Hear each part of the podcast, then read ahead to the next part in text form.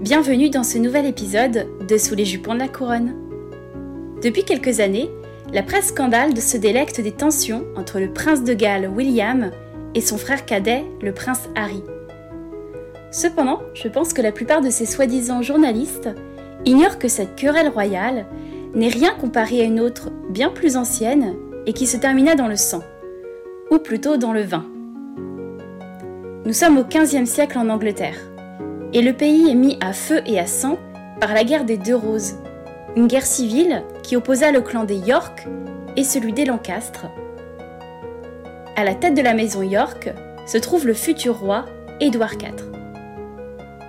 Ce dernier a trois frères Edmund, Richard, le duc de Gloucester, et George, le duc de Clarence.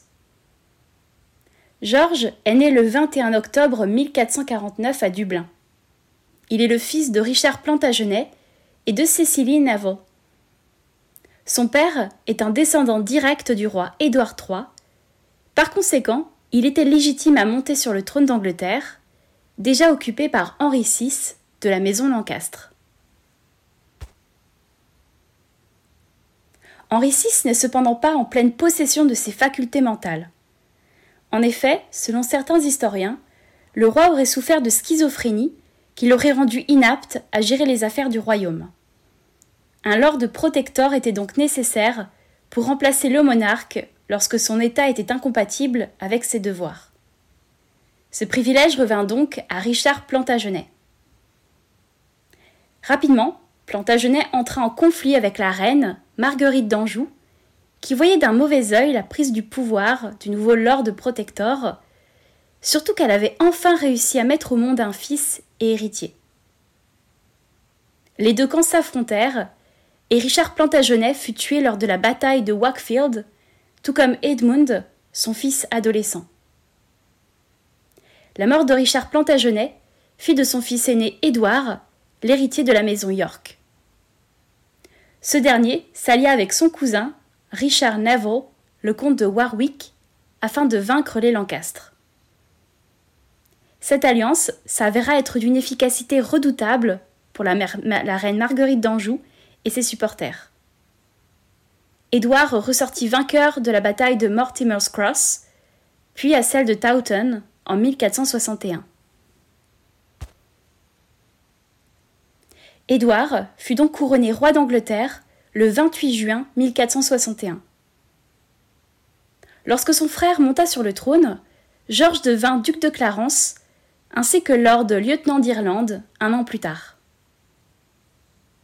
Malheureusement, la paix et la stabilité furent de courte durée lorsque George se retourna contre son propre frère.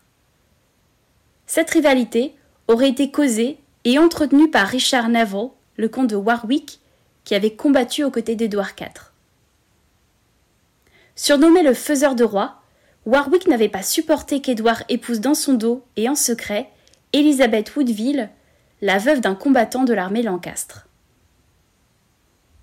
Afin de sceller son alliance avec Warwick, qui souhaitait à présent la destitution d'Édouard, Georges épousa sa fille, Isabelle, en juillet 1469. Or, ce mariage n'était pas autorisé par le roi, qui considérait que son frère l'avait trahi. Warwick et Georges levèrent une armée dans le nord de l'Angleterre, avant de fuir vers Calais. Lors de leur traversée en bateau vers Calais, la femme de Georges, Isabelle, donna naissance à un enfant mort-né. Ce drame fut un coup dur pour Georges et son ambition de monter sur le trône, comme il avait planifié avec son beau-père, le comte de Warwick. En effet, il est essentiel pour un potentiel futur monarque d'avoir un héritier pour lui succéder. À présent, le duo Warwick et Georges consacrèrent leurs efforts pour destituer Édouard et réinstaller Henri VI sur le trône. Ils réussirent à capturer Édouard IV et Henri VI fut proclamé roi d'Angleterre à nouveau. En récompense pour avoir trahi son frère, Georges fut nommé par Henri comme étant le deuxième héritier après son fils, Édouard de Westminster. Cependant, Georges comprit bien vite qu'il avait plus que mal jugé son beau-père. Richard Navot organisa le mariage de sa deuxième fille, Anne, avec le fils d'Henri VI, Édouard de Westminster, s'assurant ainsi que sa propre descendance monterait un jour sur le trône. Lorsque George comprit que Neville l'avait utilisé pour mener à bien sa rébellion contre Édouard IV, il décida de retourner sa veste une seconde fois. En mars 1471, Édouard IV fut libéré et leva son armée pour contrer celle d'Henri VI et de Warwick.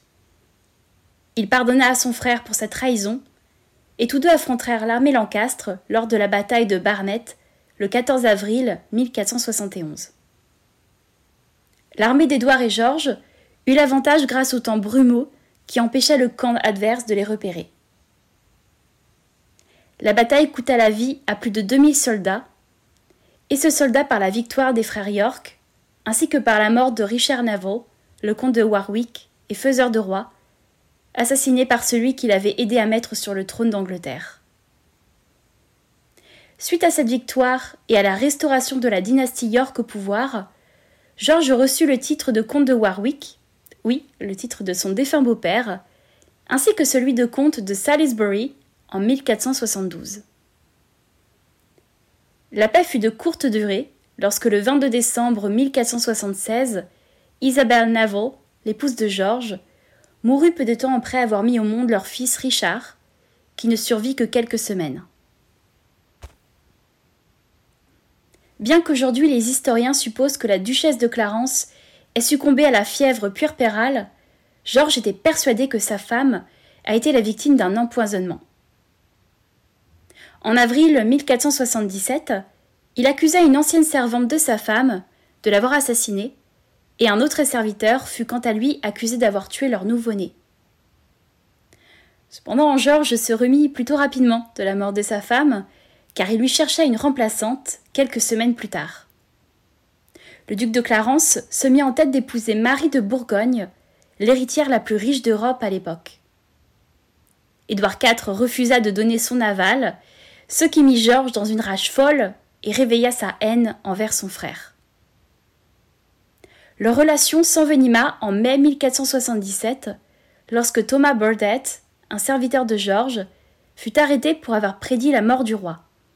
Un crime de lèse-majesté, car à l'époque parler et ou prédire la mort du monarque était de la haute trahison.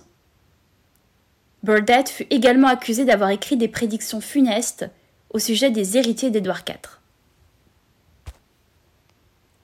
Lui et un autre serviteur, John Stacy, furent donc jugés coupables et condamnés à mort.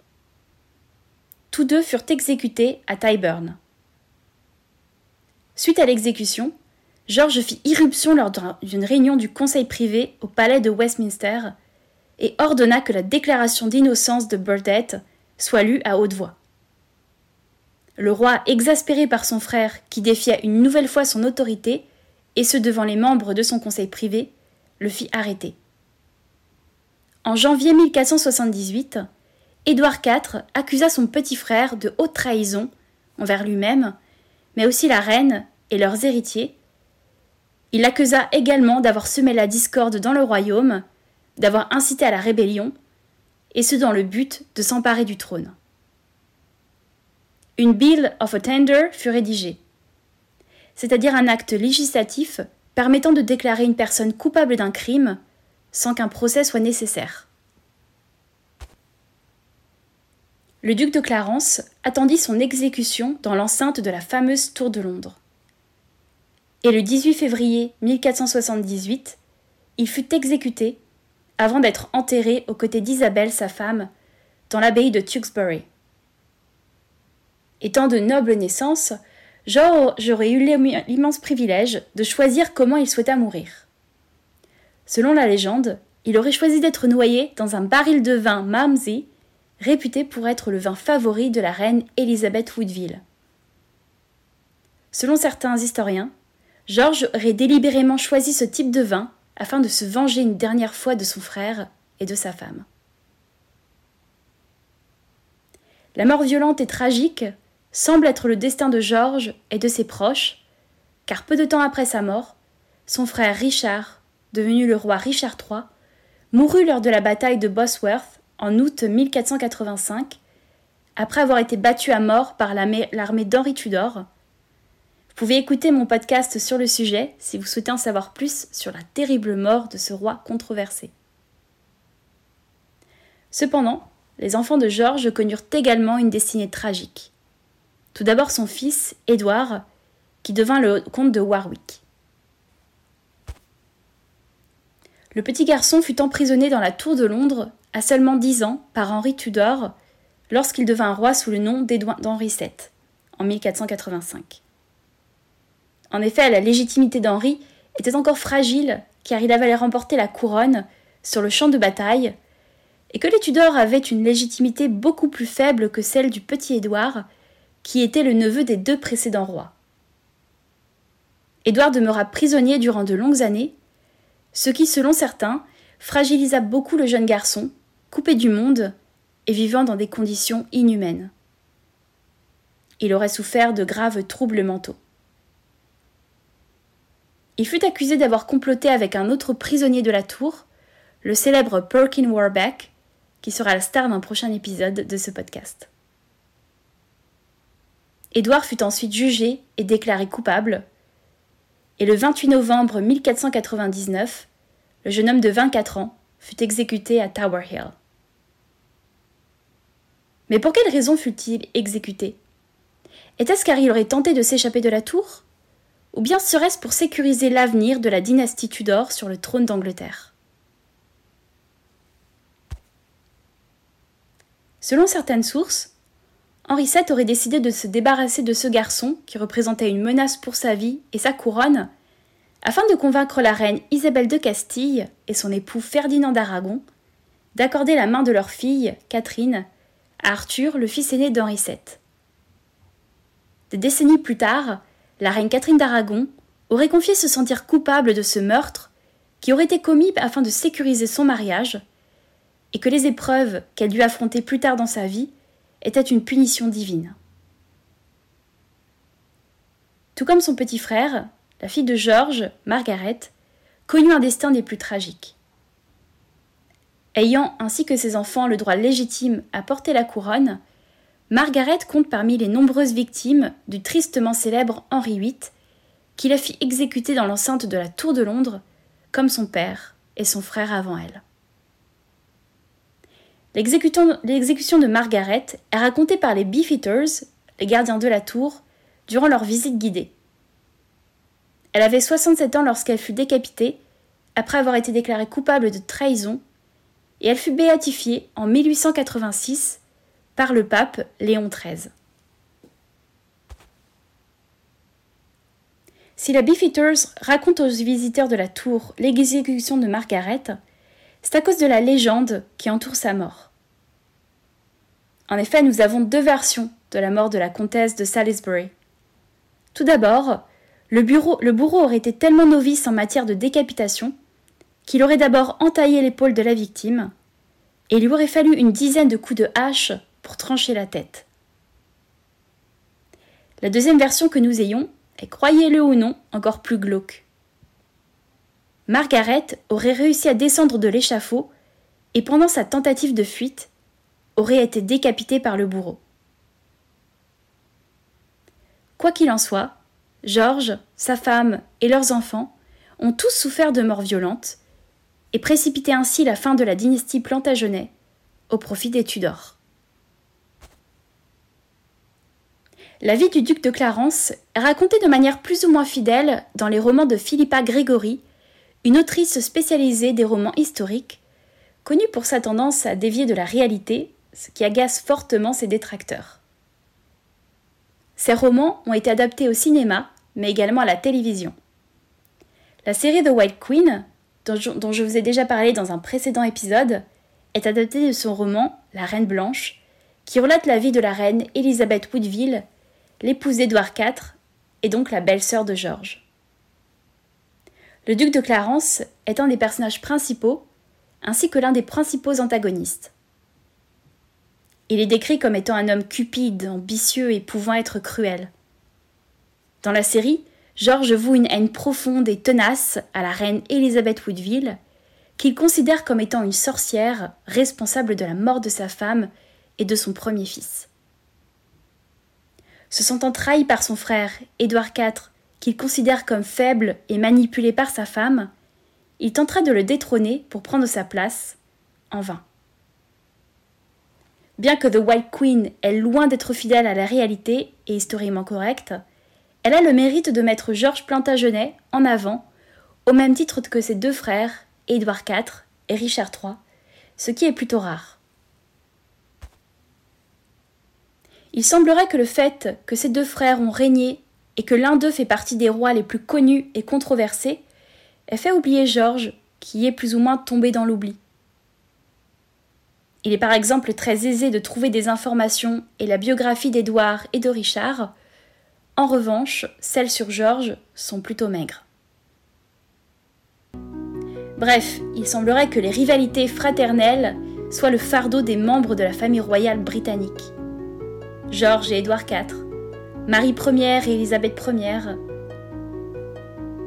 Édouard VIII et George VI, et à présent William le prince de Galles et Harry le duc de Sussex. Heureusement, en 2024, on ne condamne plus son petit frère à mort après l'avoir fait condamner pour haute trahison mais la couronne de Saint-Édouard continue à déchirer ses détenteurs, et il y a fort à parier que les futures générations ne soient pas épargnées par cette malédiction. Merci à tous d'avoir écouté ce podcast, et à très bientôt pour un nouvel épisode de Sous les jupons de la couronne.